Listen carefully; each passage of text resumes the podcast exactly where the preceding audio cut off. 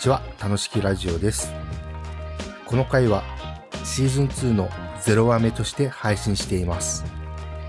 当番組の T シャツ、水ポテンシャル T シャツに用いた土壌水分曲線グラフについて解説をしております。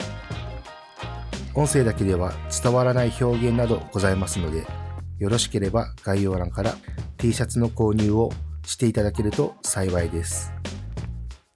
この回に参加していただいた方々は、静岡県 ダブリューエム 研究所岡野先生、栃木県丸福農園福田さん、高知県分かち合う農園宮崎さん、長崎県田中農園田中さん、そして当番組のゆうたろうと信号のろくめいでお送りします。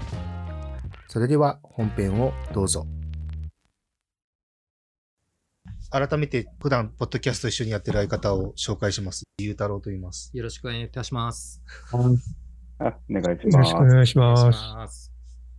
で、あのー例の水ポテンシャル T シャツのグラフの説明を今日収録するということなんですが、はい。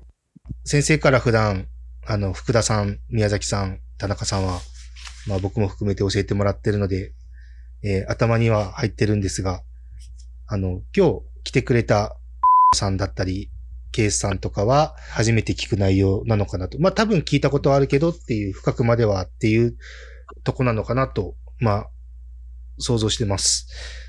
で、それで、今日はですね、その土壌水分曲線に入る前に、まず水ポテンシャルとは何なのかっていうところを一個ずつ言っていきたいんですけど、じゃあ福田さんに水ポテンシャルとは何かをちょっと言ってもらいます。いきなり。俺か。これ間違ったら先生に後でどやされるやつですよね。ジャムボードもちゃんと準備してますので、じゃあ、あの、福田さん、まず水ポテンシャルとはどういうものなのかを、はい、まあ、あれですかね。教、教科書に書いてあることを読んだ方がいいかな。間違いないですね。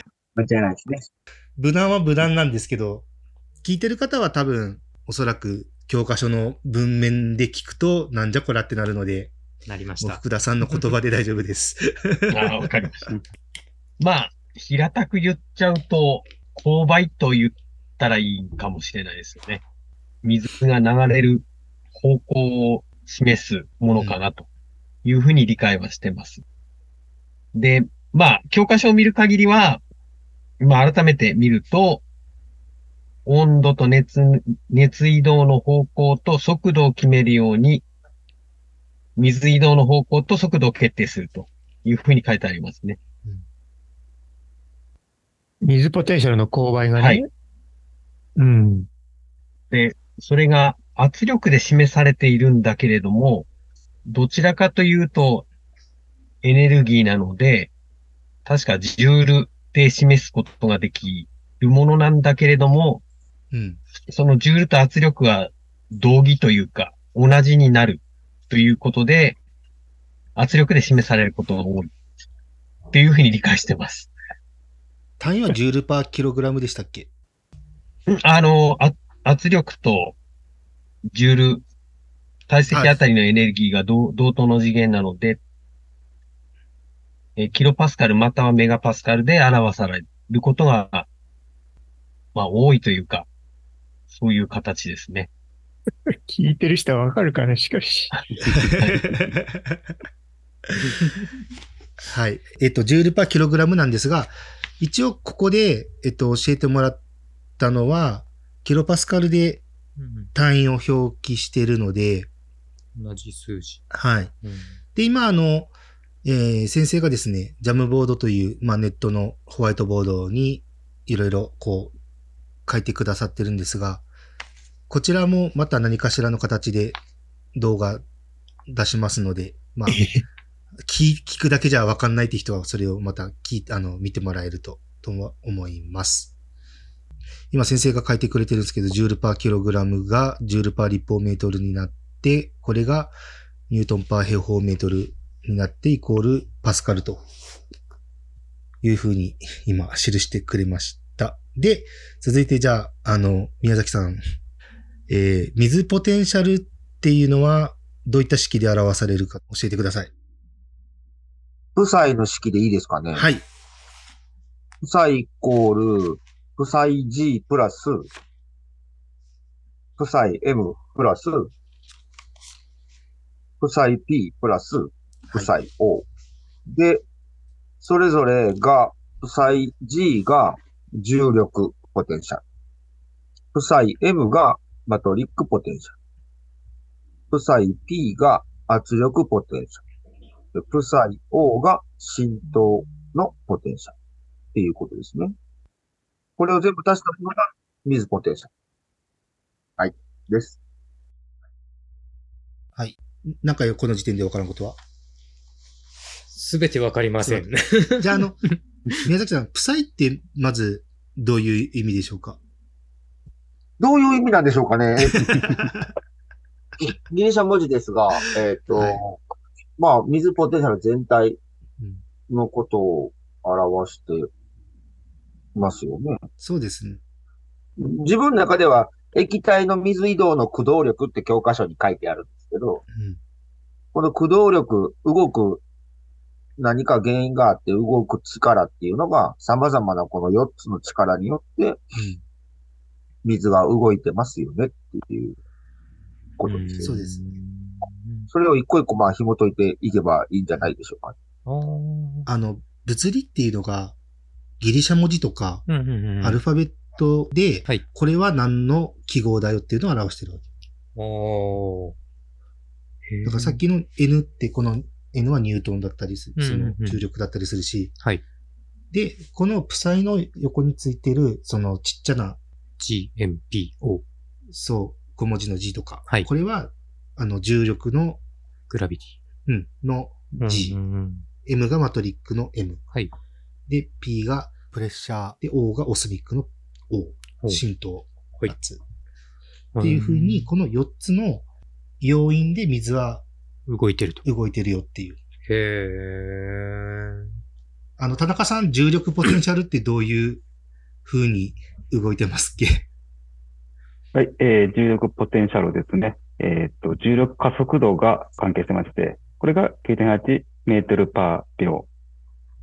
で、これが、あの、ここはもう きゅうてんはち で変わらなかったんですっけ？はい、もう きゅうてんはち で定数でいいと思います。はい。で、若干の高さによって変わるんですけど、まあそこはもう、あんまりこう、考えなくてもいいぐらいの小さい頻度ですね、うん。はい。マトリックというのは何ですか？あ、マトリックはちょっと置いときます。はい。はい。続いてあの、圧力ポテンシャルは、どういうものでしょうか？田中さん。えー、例えると、あの、血圧ですとか、あと、水の水圧ですね。圧力ですね。うん、そういうのを、まあ、文字通り圧ポテンシャルというだけあって。まあ、身近なとこで言うと、消防団で、うん、あの、ポンプを扱うときに圧をね、はい。連成系の。そうそうそうそう。はい、ああいうときの圧。はい、はい、うん。で、あとは細胞の、なんですかね。あ暴圧ね。暴圧。そうです、そうです。暴圧。暴圧。うん。うん、細胞が中から外に、こう、弾けようとする。それもこう、ギュッてしようとする力。だ, だから水が。暴圧やから膨らむ方か。どんだけ圧がかかってるかっていう、まあ単純に。はい。そうそうそう。圧によって、まあ水移動するよねっていう。はい。うん。で、田中さん、浸透ポテンシャルは？そうですね。えー、っと、溶け込んでる物質の濃度とかで浸透ポテンシャルが出るんですね。半透膜があって、そこで濃度差で水が動いていく。で、その時の圧力の差が浸透ポテンシャルってこと。あ、ちょっとこれ、ゆうたろうに言います。はい。はい、えっ、ー、と、農業でよく イーシー とかあるじゃん。ああ、はい。イーシー 管理がうんぬんかんぬんとか、有機栽培部。あれで、その、どっちの、塩度が高いか、うん。で、移動するよって、半透膜の中で。まあ、植物の、まあ、そういう細胞の中で、どう移動するか。はい。で、これが、あの、導管と歯間の中でも、どっちかが濃い方はどっちか薄い方に移動するじゃん。はいはい。これを、もっとこう突き詰めて勉強していくと、光合成しました同化糖ができています。で、葉っぱから、まあ、この前も大根が太る理由で話したけど、はいはいはい、葉っぱに溜めた。そ, そう、天竜の仕組みが、そのオスミックポテンシャルの原理として説、はい、その一説が唱えられてて、はい、それが一番有力じゃないかって言われてる。うん、まあでも本当はもうちょっと数字とか使って勉強しないとなかなかこうわからん部分ではあるんだけど、うんうんうん、農業において光合成をさせる、光合成させたものを転流させるっていうのはここの浸透ポテンシャル。楽しそう。楽しそうやけど頭が太いそう。まあまあ本来はね前段があるからね、うん、そのいろんな前段があって、まあこうやって水ポテンシャルっていうのがあるんだけど、はい、うん、まあとりあえずも今日はざっくり、まあ水ポテンシャルってこんなんだよっていう。あのね、水ポテンシャルっていうのは、はい、この水の持ってる自由エネルギーの大きさなんですよ。で、自由エネルギーっていうから、自由だと大きいんですよ。はい。だから、水が自由じゃなくなると小さくなっちゃう。それが水ポテンシャルなんですね。はい、でどういう時に自由じゃなくなるかっていうと、例えば土に吸われちゃった状態だとか、はい、細胞の中に入ってる状態とか、うん、あとはなんか溶けてイオンが増えてきた状態とか、はい、だからまあ水の自由度っていうんだけど、まあ農業的に考えるんだったら水の豊富さとして考えればいいですね。でちょっとだけ違うのがこの重力ポテンシャルって言って、これは高さによって大きくなったり小さくなったりする。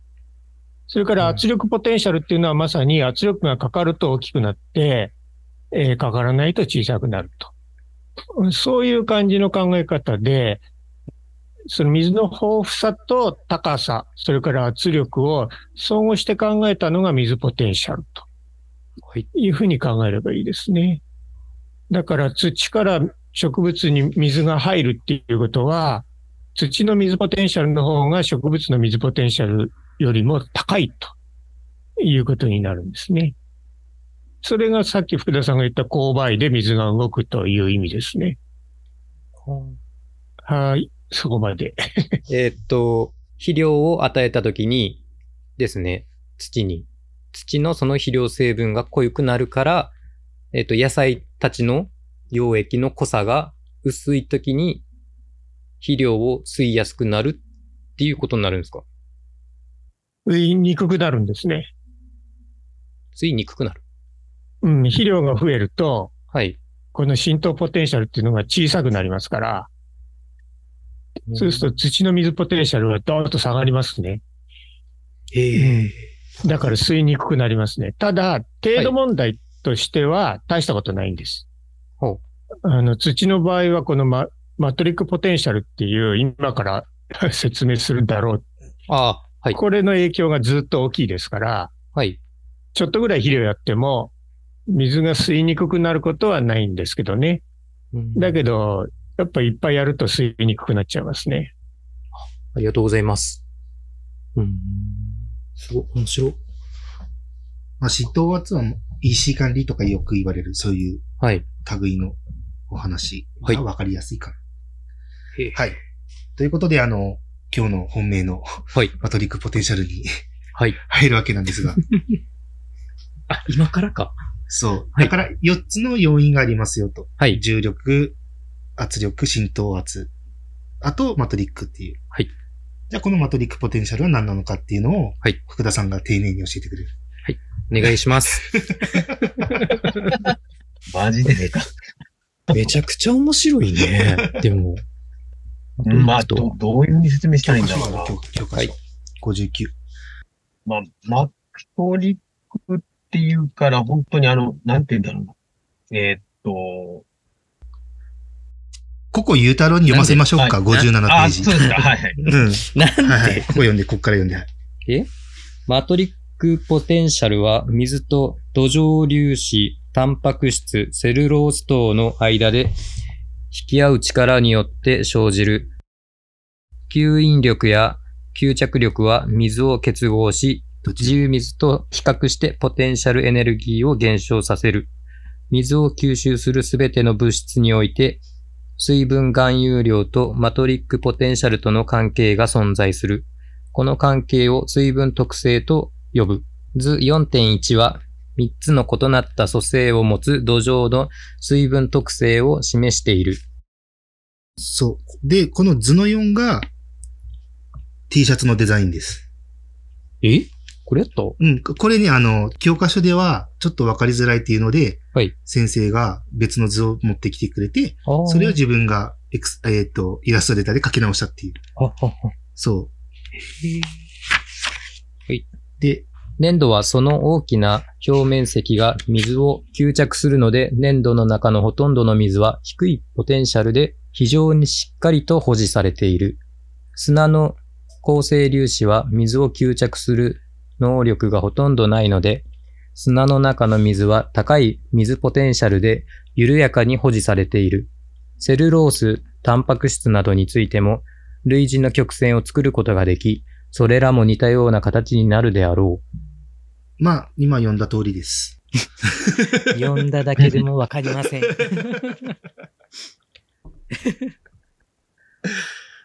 そう、物と物が、ね、さっきいろんな物質で、はい、土壌粒子とかタンパク質とかセルロースとかで引き合う力だよっていう。うん、はい。うん。先生、表面張力もマトリックポテンシャルでしたっけ？うん、そうそう。だから、まあ、普通は表面張力って言うんですよね。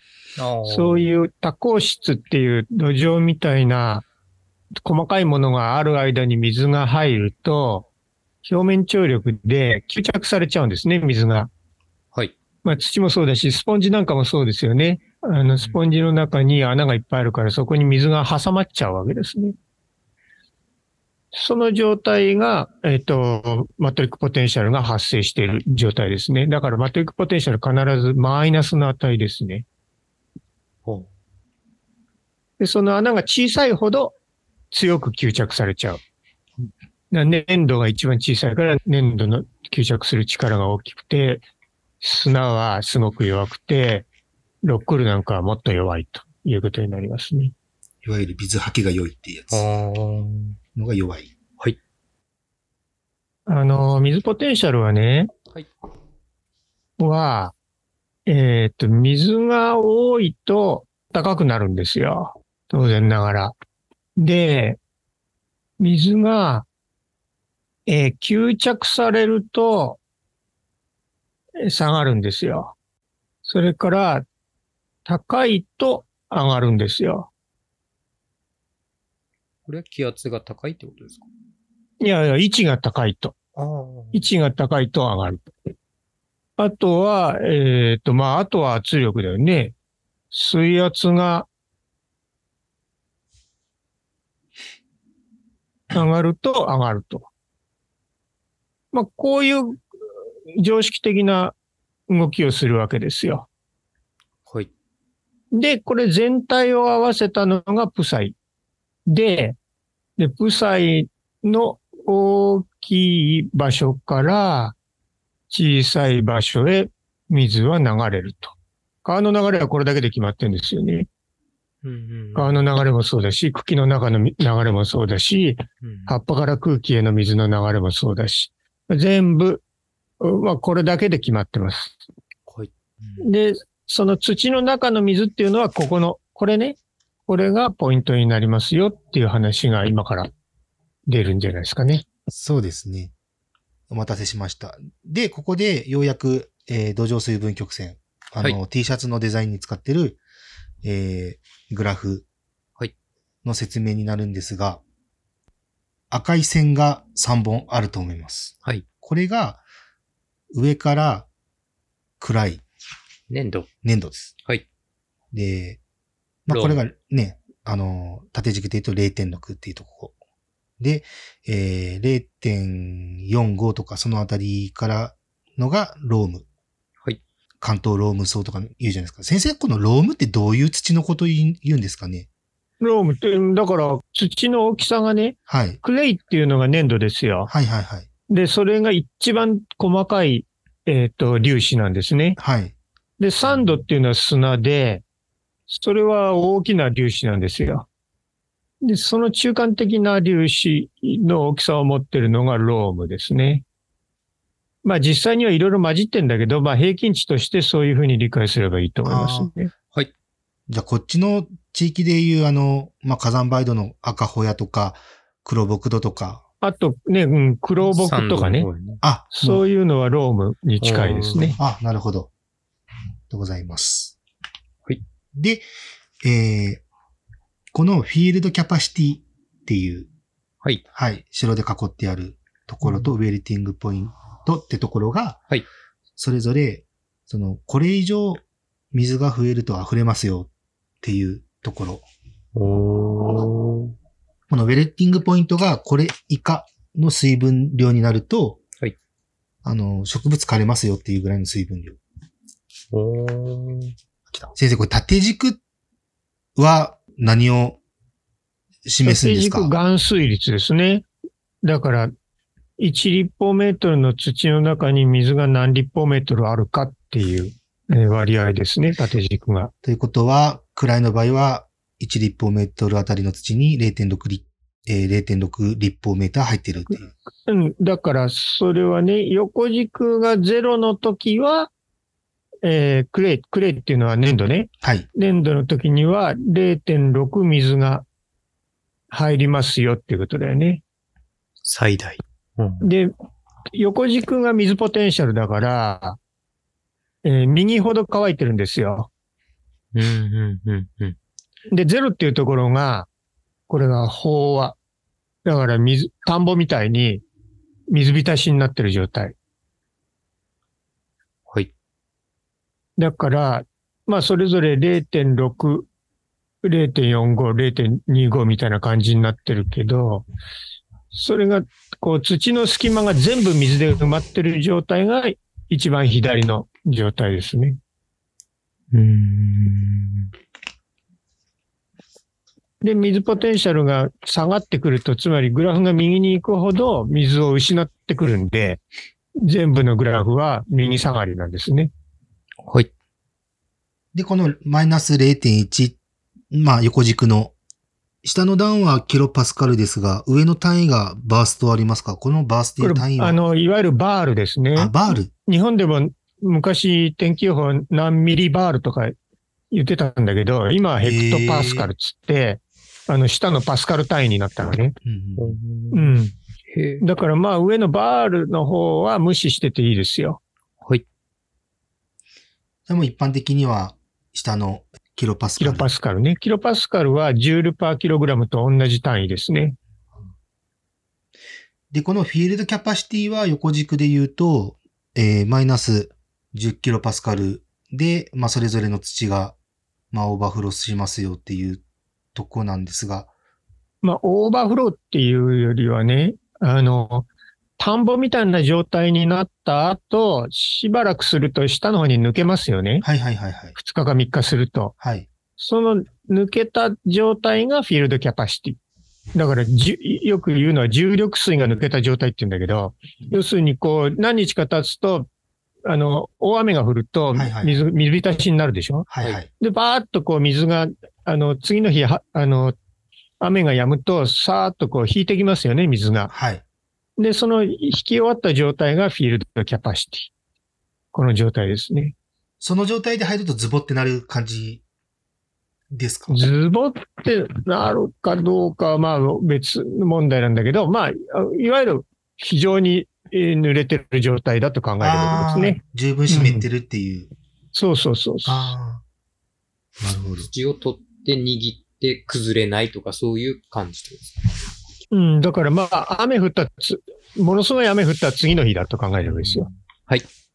うん、で、このウェルティングポイントが、まあ大体、マイナスせんひゃくとかせんにひゃくとかなんでしょうかね。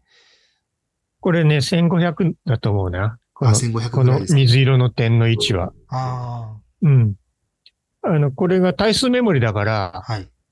ちょっとせんごひゃくに見えないけど、多分せんごひゃくで書いてあると思う。そう先生、あの、対数メモリっていうのをちょっと教えてもらっていいですか？ああ、対数メモリはね、こう、こことこことこう、この間隔が一緒なんだけど、はい。えー、いち、に、さん、よんって上がるんじゃなくて、じゅうばい、じゅうばい、じゅうばいってこう、上がってますよね。うん。うん、要するに、こう、二つ行くとひゃくばいになって、三つ行くとせんばいになるっていう。うん、そういうような、かけるに、かけるさん、かけるよんじゃなくて、えー、かけるじゅうのに乗、じゅうのさん乗、じゅうのよん乗ってなるようなのを対数メモリって言いますね。あの、これは広い範囲のデータを示すときに、あの、便利な、えー、まあ、テクニックですね。グラフを書く。まあ、この方が特性が見やすくなるんですね。なので、このグラフ上では、すごくこう、間隔が狭まって見えるんだけど、うん、実際は横軸がすごく長い状態っていう。そう、そういうことですね。はい。それをギュッとこう、縮めた状態のグラフ。はい。うん。だから実際は、本当はこんな風に綺麗にこう曲線を描いてるんじゃなくて、もうちょっと緩やかな線を描いてるよねっていう。うん。まあ、緩やかかどうかは別にしてね、この辺はもの、一般的に言うとものすごい勢いで下がるんですよ。うん、で、この辺は緩やか。まあ、皆さんは見えないだろうけど、教科書を持ってる人はわかるけど、ゼロの付近はものすごい勢いで下がってますよね。教科書 逆, 逆でしたよね。教科書右から左へなんだけど、教科書はあの対数グラフじゃなくて普通のグラフで書いてあるんで、うん、もうゼロからゼロ、マイナスじゅう、マイナスひゃくまでの間にものすごく起こってますよね。確かに。うん。うん。から、マイナスせんごひゃくからマイナスにせんのところは、もうほぼ直線ですね。うん、平らって言ってほど緩やかですね。うーん。まあ、それで説明しますかね。このさんぼんの線の特徴を言うとね。はい。まあ、一つは、この、ここの値が違いますねっていうことなんですね。うん。だから、この、ね、粘土は隙間が多い。はい。まあ、この、たまたまこの粘土はっていうことですよ。うんうんうん、隙間が多い。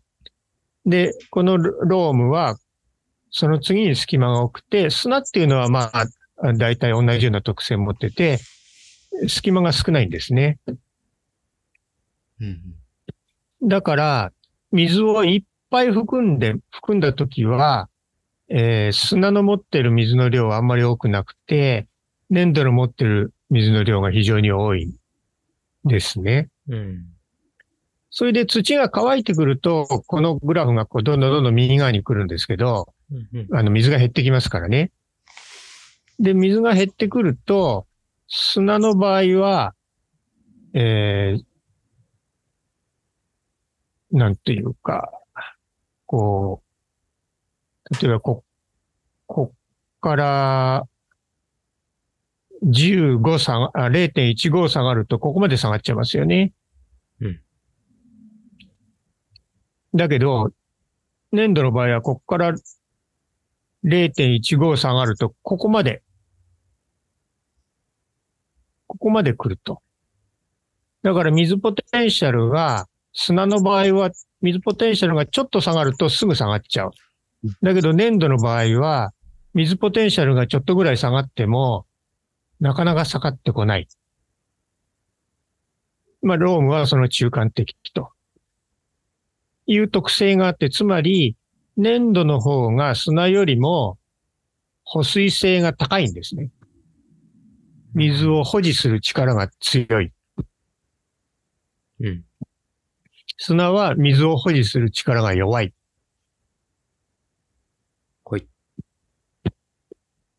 で、ちなみに、あの、えっと、ロックウールはどのあたりのラインを張りますかね？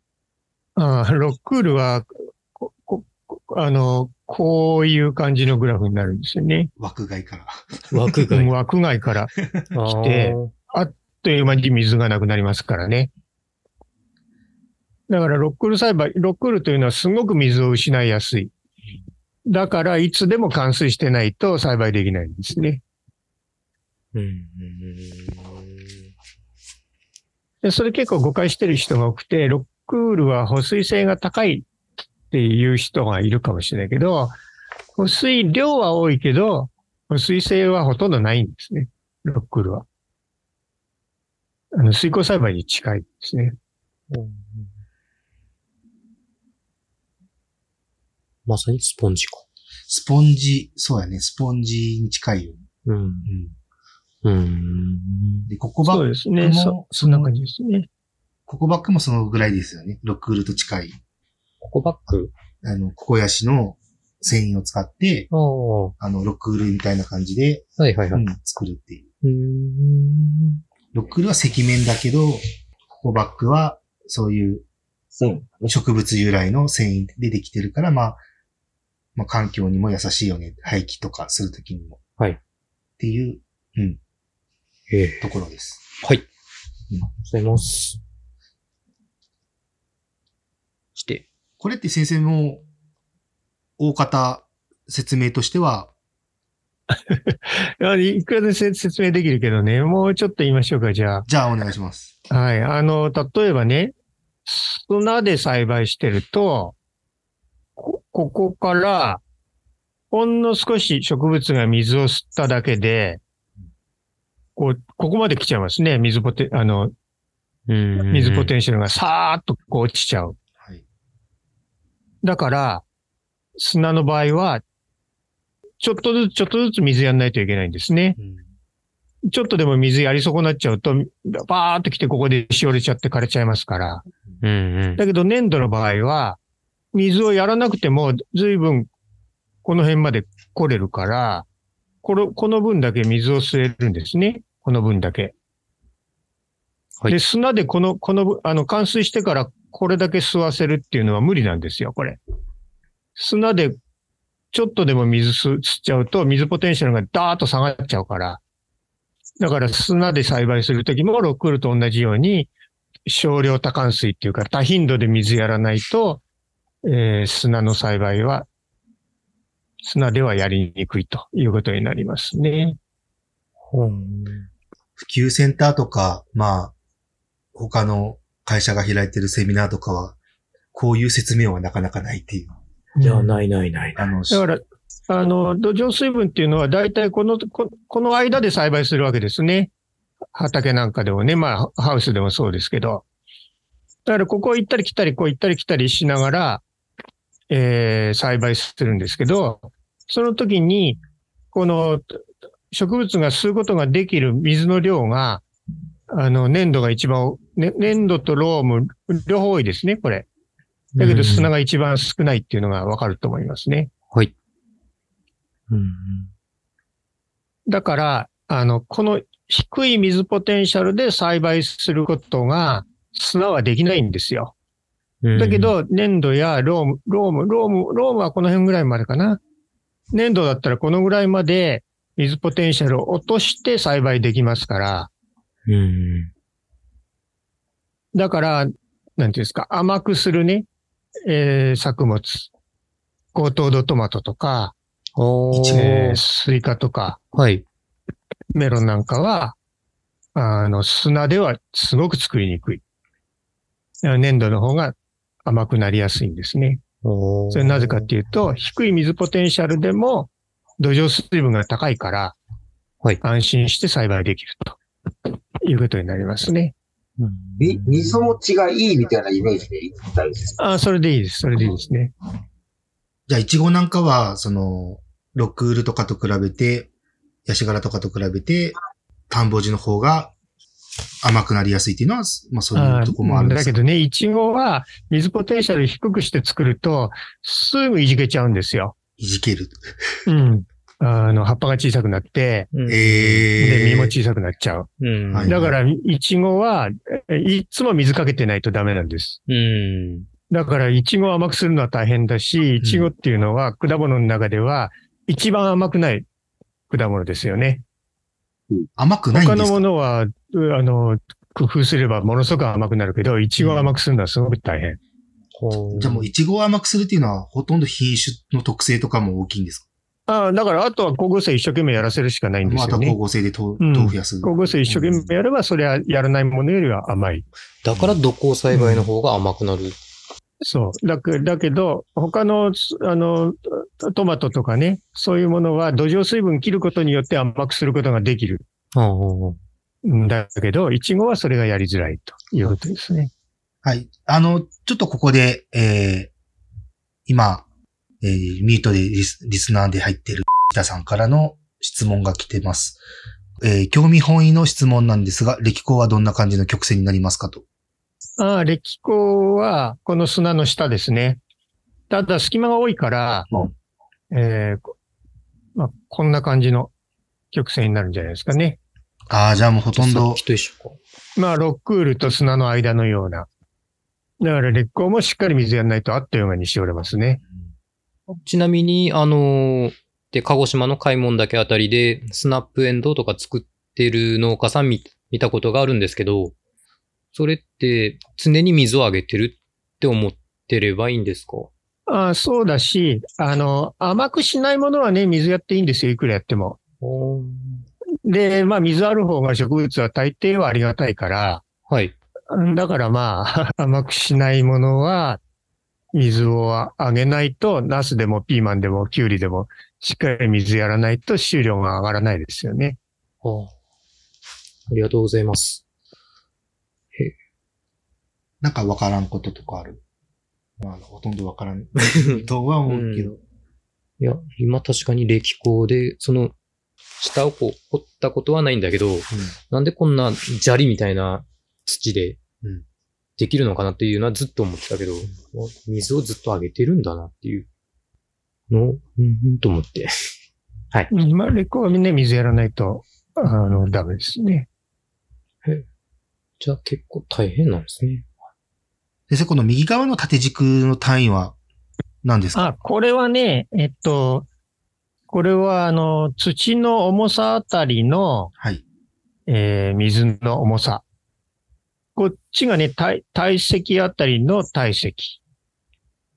こっちが重さあたりの重さと。重さって質量だけどね、はい、実際は。だからどっちもまあ土の中の水分の量を表してるわけですよ。うん、だからまあ縦軸に使ってるということですね。まあ体積分の体積と重さ分の重さっていう。そうそう、質量分の質量。そういうことですね。なるほど。うーん。ですけどまあ土の水分を表現するときにはこちらでやるのが一般的です。あの、シータっていう体積含水率で表す。これで言うと、米で白かきするじゃないですか。うん。あれになると、まあ、クレイの状態までなって、水が抜けにくくなってる。おー、そうですね。抜けにくくっていうか、そのし、流れやすさの話じゃないですからね。あの、引っ張り出しやすいかどうかの話だから。あ、これはね。うん、うん。そうそう。だから、あの、田んぼの粘土の土っていうのは、あの、水をすごく保持しますよ。もちろん。はい。だけど、それは水ポテンシャルが高ければ、それなりに吸い、この辺は吸いやすいし、この辺は吸いにくい。だけど、吸いにくくなってもまだ水分残ってるから、吸おうと思えば吸えるわけですよ。ああ。うん。だけど、砂は吸いにくくなったらもう水がない、これ。うん、だから吸えないんですね。先生、その他にもなんかこう、こういう見方もできるっていうのはありますか？うん。もういや、もうなければ全然。なければというか、まあ、もう、この程度かな。ね、うん、ああ、大丈夫です。ありがとうございます。まあ自分の土がね、ど、どれにそう近いかっていうのを知ってると、うん、栽培に役に立つと思いますよ。うん、なので、あのー、よく、視察とか、はい、なんか、特農家さんの真似とか、するでしょう。うんうん、はい。で、この肥料使ってるとか、こういう資材使ってるってやるけど、その使ってるものを見るんじゃなくて、はい、ちゃんとどんな、どんな土、土質の状態で与えてるのかっていうのをセットで見ないと、多分同じ分量使う、このペースで使ってるよとか絶対そういう会話になるけど、あもう極端な話、砂地の人と粘土地のところでは、その水ポテンシャルがそもそも違うんやから。ですよね。うん。そうね。だから、含水量なんかも、この土質によって含水量を変えないといけないんですよ。うんで、例えば、土壌水分センサーね、買ってつけ、つけましたって言っても、同じ れいてんさん でも、あの、ロームとクレ、クレーね、粘土とロームだと全然違う水ポテンシャルですからね。植物はこっちに反応しますからね。水ポテンシャルに反応しますから。これを土壌水分には反応しませんから、はい、植物は。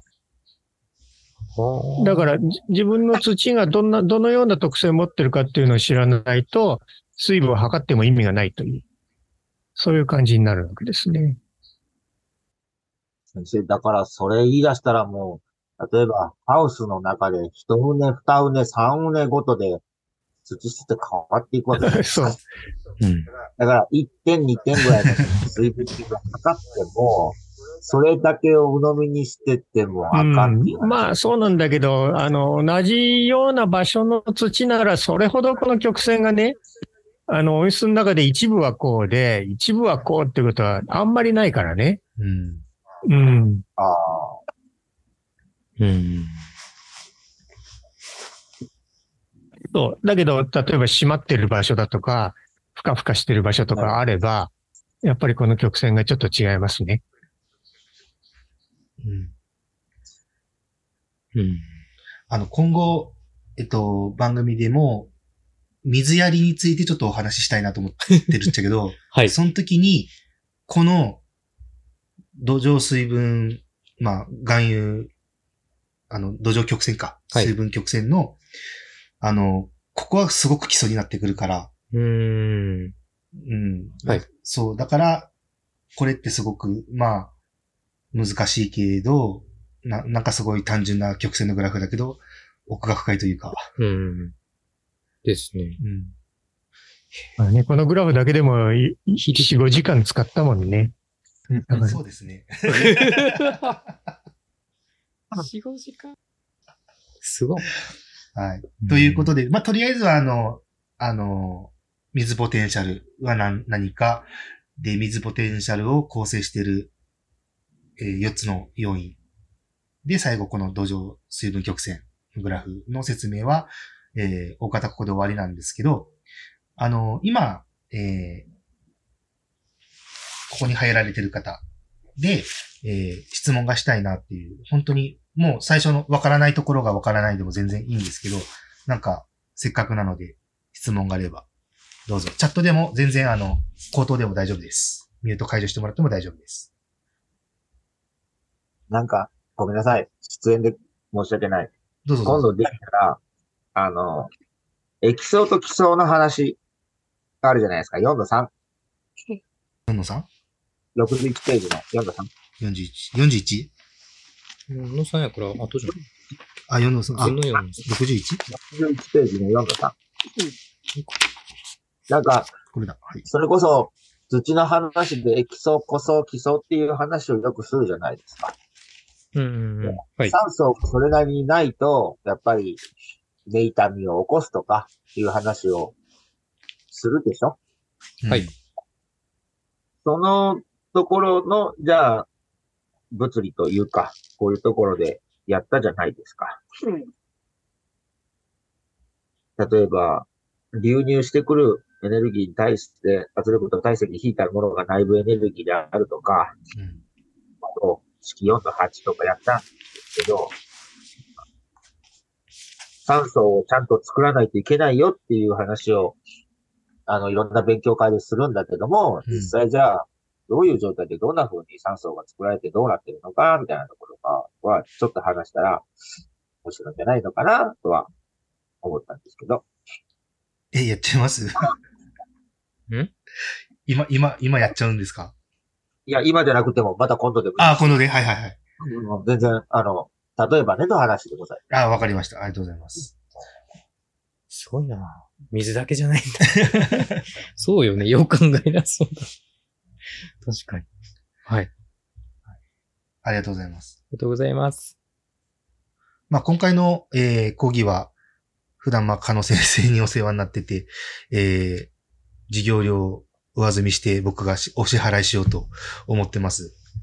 ただ、あの、皆さんが T シャツ買ってくれれば、その負担が僕は減るので。お願いします。はい。それで、あの、先生の方に、あの、お支払いはしようと思ってます。で、もし今、ここに来られてる方とか、番組を聞いて、もっと勉強したいなとか、もう少し詳しく聞きたいって、えー、思ってる方がいらっしゃればですね、あの、加野先生は今、えー株式会社 ダブリューエム、もともと、えー、社長さんだったんですが、今年の夏に退任されてですね、今個人事業主という形で ダブリューエム 研究所を、えー、されております。ですので、ちょっとリンクどっかに貼っときますので、あの、あ、先生のリンクって今どうなってるんですか？ホームページとかでも大丈夫ですか？ホームページ、ホームページないからね、今んとこね。ですよね。うん、あ、まあ、そしたら僕を通してもらえれば、あの、つなげますので、その時はもう個人、あの、あとはもう個人個人で、えー、どのくらいお支払いするかとかいうのはもう決めてもらってですね。あの、何かポイント絞ってこうやって教えてもらうでもいいし、あとですね、生物環境物理学の基礎、あの、今日使った教科書ですね。こちらも、あの、今、よねんじゃくかかってようやく半分やってるんですけど、うん、そういう、あの、すごく根性のいる勉強会とかもやってます。はい。ので、まあ、それ興味がある方は、あの、まあ、興味がある程度じゃやれないんですけど、正直、正直な話。うん。よねんはちょっと。うん。あとよねんはかかるでしょ。そうそうそうそうすごい。そう。まあ、でも、あの、まあ、そのぐらいやっててよかったなっていう勉強なんですけど、うん、まあ、よかったなというか、いいんですけど、今でも。うん。うん、そう。まあ、こういうふうに物事とか事象っていうのはちゃんと理由があるんだよと。はい。それをちゃんと数値でこうやって表すことができるよっていう。うん、もう今日は土壌だったんですけど、土壌水分。はい、これがあの、水蒸気とか、温度とか、うん。うんまあ、そうやって、えー、こういうふうに植物と環境っていうのは、えー、関係性があるんだよっていうのを、まあ、理解していく。やってます。はい。はい、で、あとちょっと宣伝しますって言ってなかなかできなかったのが、あの、今年ですね、加野先生が、別の物理の教科書を、えー、翻訳されて出版されてます。はい。で、生物環境の物理学という教科書です。どう違うんですか？な内容的にはね、同じようなものなんですね。で、はい、どっちかというと基礎的ですね。で、うん、優しいっていう意味じゃないですよ。基本的な内容が、えー、書いてあります。で、えっと、まあ、世界中の権威のうちの一人ですね。この生物環境物理学の基礎を書いた人はアメリカの権威で、で、生物環境の物理学書いた人はイギリスの権威の人ですね。ただ、ちょっと年たんでもう亡くなっちゃってるんですけどね。はい。あの、生物環境物理学の基礎という教科書は、えー、キャンベルが書いてる本です。で、えー、生物環境の物理学、先生が翻訳した本は、えー、モンティースが書いた本、うん。そうですね。ということになってます。はい。はい。うん、で、これはもう完全にあの、自費出版なんですよ。ほう。はい。で、あのー、これはもう先生の、これ Amazon でもまだ在庫あるんですかね？ないと思うけどね。あ、もうないですか？まあ、ど, どうかわからないんですけど、私ほとんど Amazon で売らないから。これどういう形で手に入れればいいですか？あのね、ホームページがあるんで、そちらであの申し込んでもらえるといいんですけど。あ、じゃあそれは、あの、また教えてください。えっと、はい、あの、貼っときます、概要欄に。はい。はい。はい。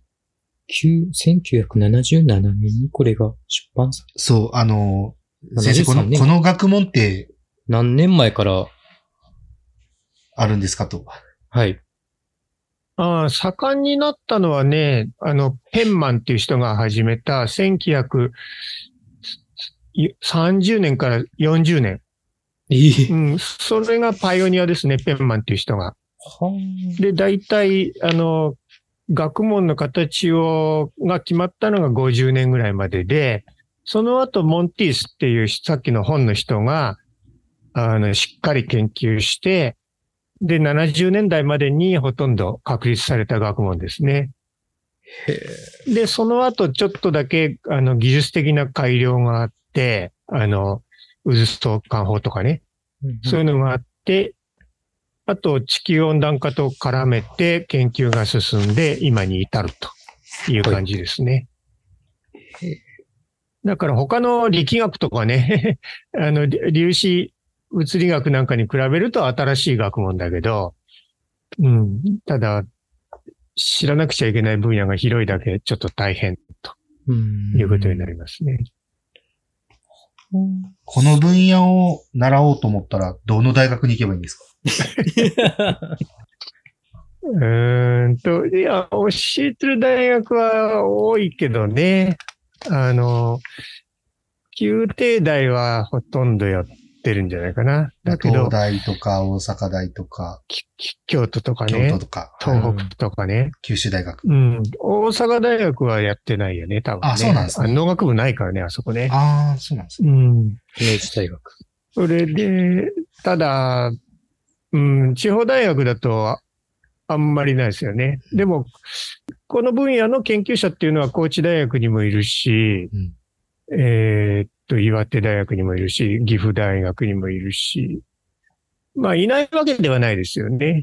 うん、ただこれは本当に基礎だからこんなことに時間使う先生はほとんどいないんですよ。研究が忙しいから。うんうん、だから、まあ、自分で勉強してねっていう感じになっちゃうんだけど、そうするともう分からないですよね、普通の人。教える人いないですもんね。うん。うん、大学でも教えられないですよ、この内容は。あの。はい。非常に私たちはラッキーなんですよ。ですね。うん、偶然知り合った。偶然。まあ、コロナの、まあ、おかげさまって言っていいのかあれだけど、うん、まあ、それで、うん、まあごめん。どうぞどうぞ。研究してる先生って、先生方というのは、この基礎が入ってるんですか、頭に。あのね、自分の研究分野の基礎はあるの。ただ、この本全部を研究分野にしてる人は誰もいないから、あ、うん、だからこのだいさん章がものすごい詳しい人とか、はち章がものすごい詳しい人とか、あ、じゅうさん章が詳しい人とかいるけど、これ。網羅してる人はいない。うん、網羅してる人はいないと思いますね。ただ、あのー、まあ、ちゃんとした先生は一応の基礎として常識は持ってますよ。だからこの教科書を教えられないってことはないんだけど、うんうん、だけど、受け手の方がさ、そううまくはいかないから、うん、もう教える気にならないんですよ、普通。そうですね。うん。うん、なんか、そうやって考えるとすごく、もったいない。絶妙なタイミングで我々は勉強がスタートできたんでしょうね。うん、その、栽培をやってていろんな経験をしてきたっていうのと、まあコロナ禍になって、えー、夜、すごく時間ができて、定期的に勉強する時間ができてとか、でまあこうやっていろいろ宿題会とか一緒にしてくれてなんとか続いたっていうのがあるので、なんかこうやって考えるとすごい勉強会だなっていう、うん。ですね、うん。うまく続いてるなっていうのがあって。うん、まあ皆さん熱心にやってるからね、こちらも一生懸命教えなくちゃと思うから。うん、はい。まあそういうことで、今日はあの、多分聞いてる方は、何のこっちゃスマ、スマートにこう聞けてると思うんですけど、今日あの、スタートからバタバタしてて、なかなかうまくいかない部分もあったりとか、えー、中断した時間もあってですね、はい、あの、今参加してくださってる、えー、方々、とか、リスナーさんとか、まあ、先生なんですけど、大変ご迷惑をおかけしました。申し訳ございません。はい。で、当番組は、この、えー、収録がちょうどひゃくわめなんですよ。で、えー、きゅうじゅうきゅうわまでをシーズンワンとして、一旦、その、エピソードの公開を非公開にしようかなと思ってて、このひゃくわめが、今度シーズンツーのエピソードゼロ、まあ、ゼロわめになりますね。そこからまたいちわからちょっと積み重ねていくので、今日の配信がこの番組どんな番組なんだって興味のある人が絶対聞く入り口になります。はい、こ, こんなんでいいのかっていうのはすごく。これじゃあ、これじゃあ言われた。まあそれを大丈夫なように編集するのが僕の仕事なんで、はい。はい、頑張りますけど。はい。まあ、ということで今日この、あの、まあ、講義ですね。はい、あの、まずは T シャツを買っていただければどんなグラフかがわかると。はい。で、まあ、グラフを見ながら、あ、そんなこと言ってたんだっていうのを思ってもらう。で、今日、一応動画としても保存してますので、こちらは、まあ、どこかで、えっと、有料で公開はしたいと思います。お、はい。はい。あの、T シャツをせっかく買ってくれた方とか、いますし、はい、T シャツはいらないけど、これは聞きたいなって方、は、やっぱ、それ、それなりの、うん、はい、あの、授業料というのを収めていただきたいなというふうに思いますので、はい、はい、そちらはご理解ください。ということで、本日は、えー、以上で終わります。ありがとうございました。お疲れ様でした。おやすみなさい。さよなら。ありがとうございました。本編は以上で終わりですが、アフタートークもよろしければお楽しみください。えー、ほら先生すぐ、すぐいなくなった。ここまで。あ、あ、あ、います?うん。あ、すいません、すいません。あの、あれでしょ?あの、編集でカットするからいいんでしょ?いなくなんなくても。そうです、そうです、そういうことです。そうですね、確かに。よくわかってらっしゃる。あ、宮崎さんがいなくなったんだ。えっと、ここは、すごいな。ここはもう、終了してよ。いいんですか?終了して。アフタートーク面白いけどね、面白いけど。まあね、あの、それこそぶっつけ本番だったから、う, うまくまとまんなかったからけど大丈夫かな。あのー、そういうことですね。えっと、編集の魔法というのを味わっていただきたいなと。本当嘘を本当と言いくるめる。いや、そういう、そういうのじゃないです。なんか、届く、あの、何のトラブルもなかったかのように話が進んでいくので。うんうん、はい。これを勉強して思ったのはやっぱあれですよね。あの、土壌水分計って本当に目安にしかなんねえんだなっていうの。うん。確かに。つくづくも、さっき先生がね、あの、説明してくれたので、あれだったんですけど。うんうん、実際これって表面のその土の質、あの、その、表面に見えてる、目に見えてるその土の層だけじゃなくて、その下さんじゅう、よんじゅっセンチ、ごじゅっセンチぐらいまで、その土を見ないと、やっぱりわからないんですよね。うん、だから、結局知りたいのは根がある部分の、あの、状態ですよね。あとすると、まあ、上の方と下の方とちょっと違うかもしれませんよね。うん。まあ、大抵は上の方が乾いてるんだけどね。はい。えっと、うん上がその黒ぼくで下がシラスとかそういう抜けやすい土だった場合は、あの、やっぱり肥料力が悪いっていう感じがするのはやっぱり。うんとね。それはまた違う。水分の話と肥料の話がまたちょっと違うんで。違うんですか。そこも言いにくいんだけども。うん、かつね、えー、例えば、はいうん、上の方に、こう、例えば粘土があって、その下が礫だとしますよね。はい。そうすると水抜けなくなるんですよね。うん。上が礫?だから全部粘土の方が水抜けやすいですよ。だからそういうのはちょっとね、普通のイメージと違うんで、はい。うん。あのー、気をつけなくちゃいけないんですけどね。うん、まだそこのところまではやってないんだよね。やってないですよ。うん、やってないんだよね。これからそのうん、えー、あ、そうでもないんだ。あの、例えば、ほら、ポットの中に最初、石ころとか詰めてから土入れなさいとか言うでしょう。はい。うん。あれは、あの、水持ち良くなるんですよ。うん。うんああ逆かと思ってますね、だけども、えー、何のためにやるかっていうと、その、一番下に水がチャポチャポ溜まらないから根腐れがないよっていうだけなんですよ。おうん、下を、あの、結局浮かすことになるでしょ。石ころいっぱい置くと。はいはい、そうすると、そこのところはどうしても、その、水が溜まらないから絶対にね。うん、そうすると、そこに出てきた根は少なくとも、あの、根腐れにならないんですよ。うんうん。だから入れましょうっていうことで、そこから上の土は水持ち良くなっちゃうんですよ。あれをやると。えー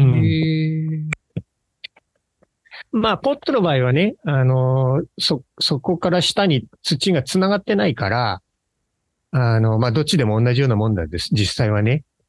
だけども、例えば畑で、ある、ある層にものすごく礫みたいなのをバーッと引いちゃうと、そこから上は、あの、水持ちが良くなっちゃう。つまり水はけが悪くなっちゃう。えーうん、じゃあ、あの、暗渠をするために、礫とか砂とか巻いて、うん、暗渠は、うん、あれ、暗渠のパイプが細いからいいんですよ。うん。うん。あれは、全面暗渠みたいにしたら、水はけ悪くなりますよ。うん、へぇ、うん、じゃあ、イメージわからないんですけど、うん、暗渠っていうのは溜まった水を外に出すものだからね、うんうん、あれを例えば地中で土をバッと浮かしちゃったらね、うん、こうじゅっセンチぐらい突然上表層の土が上に持ち上がったとすると水はけものすごく悪くなりますよ。えーうん、ああ乾かないか。あ確かに乾かない。だって一番下の水ポテンシャルがゼロになっちゃうから。はいはいはい。へえ、まあ。そう言ってもイメージわかんないかな。いや、あ、わかる。わかる？うん。あの、雨降った後に、ロータリー耕すじゃん。うん。そしたら、あの、水はけがめちゃくちゃ悪くなる、逆に。じゃないの？違うの？え、ちょっと浮かすわけやわ。ねえっと、え、違うの？スポンジに水を含ませるでしょ。はい。で、それを空気中に置いとくのと、もう一つ、スポンジを下にくっつけるのと、どっちが早く乾きますかってことだよね。うーん。そうすると、下にスポンジある方が、水抜けるでしょ？そっかそっか。だけどそれ、あの、なんかでこう、例えば針かなんかで支えちゃえば、全然水抜けなくなるから。うーん。うん。え、じゃあ、プラス裏かけちゃダメなの？で、結構出てくる表現としては、あの、網間連絡が途切れるっていうのと、ああまあ、そう、そういうことね。ねまあ、そう言えばいいですよ。ああそういう現象的にはそうなる。うん、なるほど。だから空中に浮かせると一番下があの水ポテンシャルゼロになるから、うん、あのー、水面に置いとくのと一緒になっちゃう。うん。うん、なる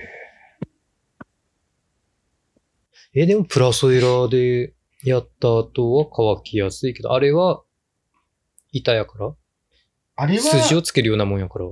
あれは、その、でも浮かすよね、粒子同士が離れてるから、蒸散しやすい、乾燥、蒸発しやすい。のかな。かったりもする。うーん。だから固まった土は、うん、水分が、あの、水量が少なくても、ずっと水分量が大きいやん。うん。でも、ほぐれた土は、そ、それ以上の水がないと、水分は保持しない。っていうのもあるし。うん。不思議だな、でも。えー、難しい。でも。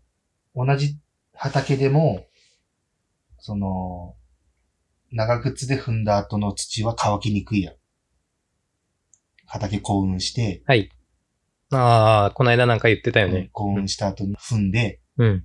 で、踏んだところの方が、その、水持ちがいいじゃん。うん。あれは粒子同士がくっついてるから、蒸発しにくいっていうのもあるし。いろんな、いろんな複雑な要因が重なって、そういう現象が起こってるっていう。でも、踏めば踏むほどいいっていうわけ。ん？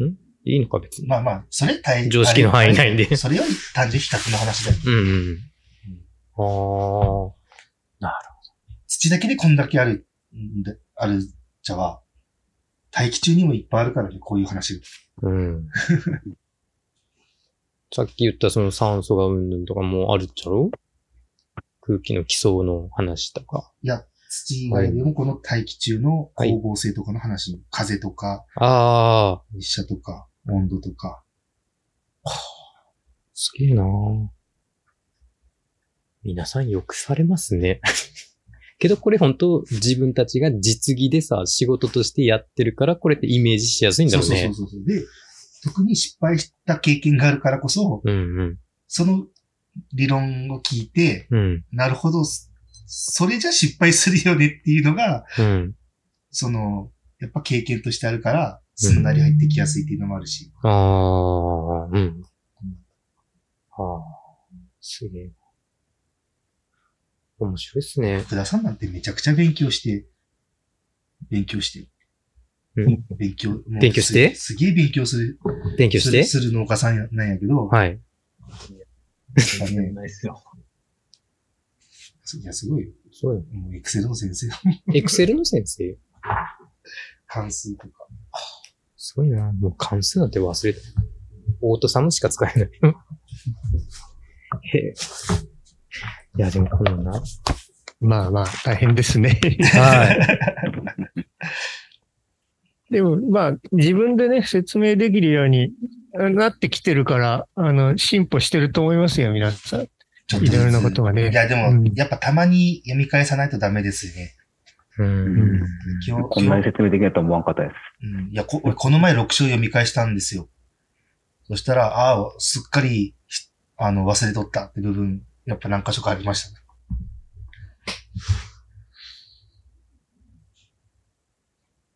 え、ひゃくねんまえにはこういう、ね。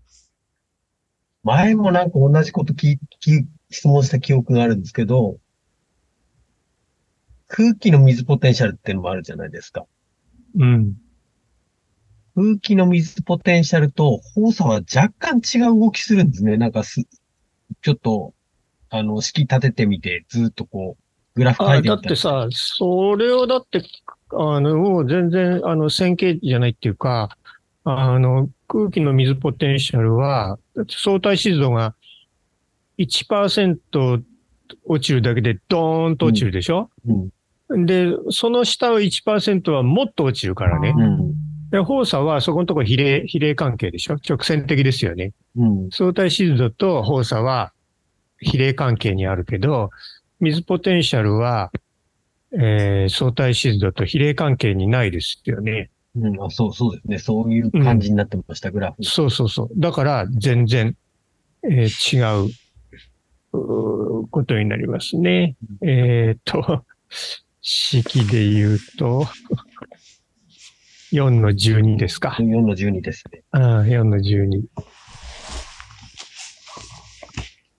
で、よんのじゅうに。あ、もう、いなくなっちゃったけど、あれをや、あげたじゃないですか。えー、っと、メガネの話を。トマト。メガネ。異常系の話。ああ。ツイッターで。ツイッターで。はい。うん、昨日ぐらいかな。一昨日ぐらい。昨日、一昨日ぐらいですね。うん。あれってこれが関係してんのかなとちょっと思っ、考えちゃったんですけど、台風の前後、前後じゃねえな。前に割と起きやすいかな、その異常系が。あ、そうなのそうそうなんです。結構、割とね。だけど、それは台風が来たからっていうんじゃなくて、あの、まあ、受精ももちろんなんだけれども、その前に湿度が、まあ、割と きゅうじゅっパーセント とかって日がちょっと続く感じになるんで、そうすると、その、空気と、近くの水ポテンシャルの差が少なくなるんで割れちゃうのかなっていう気がしたんですけど。成長点が、っていうこと？うーん。うーん、まあ。何言ったらいいんだろうな。それまでものすごくこう、乾燥、湿度が低いような日が続いてるので、うーん、まあ、こう、勾配ができてる感じになるじゃないですか。うん。根から、水、あの、なんだか、土の水分、まあ植えたばっかりだから水分も、土壌水分率も結構高め。なんだけれども、あのー、割とこう、蒸散もしっかりされてるから、ならないんだけれども、台風が来た途端に、こうピタッと上が止まるので割れちゃうのかなと。細胞が壊れて、メガネになる。ってしまうのかなっていう気が し, したんですけど。細胞が壊れてメガネになるわけじゃないよね。細胞分裂の仕方が異常になるんですよね。うん。ああ、そうですね。そう。そこがね、まあ、それらしい説明すると、うん、創生が強い、強くて、えー、成長点にしっかり糖が溜まってると、うん、まあ、成長点の細胞の数がものすごく、ち、ものすごく小さく、小さい細胞なんだけど、その数がものすごく増えてきますよね。で、その時に、ドーンと水ポテンシャル高くなると、うん、えー、なんていうかこう、なんていうか爆発したようなこの、えー、この細、細胞肥大が起きて、うん、それでちょっと変になるのかなっていう感じはしますね。うん、でも枝分かれするわけじゃないからね。どういう風なメカニズムかちょっとこれメガネつったって元へ戻るもんね。日本になったらまた一本になるから。そうですね。結局は埋まってきちゃう、ね、うん。それは、うん。それはやっぱりまたちょっと、あの、正常な水ポテンシャルに戻って、それでまた元に戻るのかなとか思うよね。うん、だからその、あの、二つになる、やっぱり原子が必要ですよね。だから基本的に創生ものすごく強くないとそれができない。で、その時の環境条件によって、えー、それがこうなっちゃうか、ならないで済むかっていうのがあるんじゃないかね。うん。どっちにしてもこう、なんていうんですかね、急激なこう、ポテンシャルの勾配の変化が起きた時に起きるような感じがするんですよ、経験的に。だから、た、例えばその、うん、上部の環境はそれほど変わんなかったとしても、例えば急に水が入っちゃったとか、真水みたいな水が、うん、とか、うん、あとは、そうだな、ずっと イーシー の高い換水をしてるとか、あとは例えば水をずっと控えてたとか、うん、いうことをずっとやってる。まあ、高圧が高い状態になる、なったところに、急に真水みたいなやつが入るとか、じゃなければ逆に急にその、なんていうんですか、蒸散がよくできない環境に合うと、なんかメガネになっちゃうような感じがするんですよ、すごく。うーん、それってこれで説明できんのかなちょっと。まあ、これだけの話じゃないことは確実だろうけど、うん、関わってる可能性は高いですね。うんうん、トマトはわかんないです。わからん。うーん。いや、難しいっすよ、これ。難しいよ。だって、大学よねんせいからの問題みたいな感じなんだよ、これ。先生もよく教えてくれるよね。うん。すごい。すごいな。じゃあもう、今日はこの辺で大丈夫でしょうか。はい。すいません、あの、本当に、忙しい中付き合わせて、申し訳ないです。ありがとうございました。はい、いいですよ。はい。はい。そうそう、T シャツ届きました。あ、あですか。あ、私も届きました。ありがとうございます。結構かっこいいですね。マジですか。うん。あ、よかったよかった。それ着て青島太平洋のマラソン走ります。宣伝します。インディゴ頼んでました。インディゴ。ええー、うん、私は青やったかな。だから色色のベースでちょっと見えやすかったり見えにくかったりするので、うんうん、あれだからあれですよね、あのインディゴと黒はちょっとデザインデザインっていうか色が違うんですね。そうそうそうそう。水晶の色とかこれで頼めばいいんだなと思って。はい。よし。はい。じゃあ皆さん本当ありがとうございました。ありがとうございました。はい。じゃあ閉じます。はい。ありがとうございました。ありがとうございました。いかがでしたか。いや、やばい、楽しいわ。楽しかった。うん。ちょっと貸してこれっていうぐらい。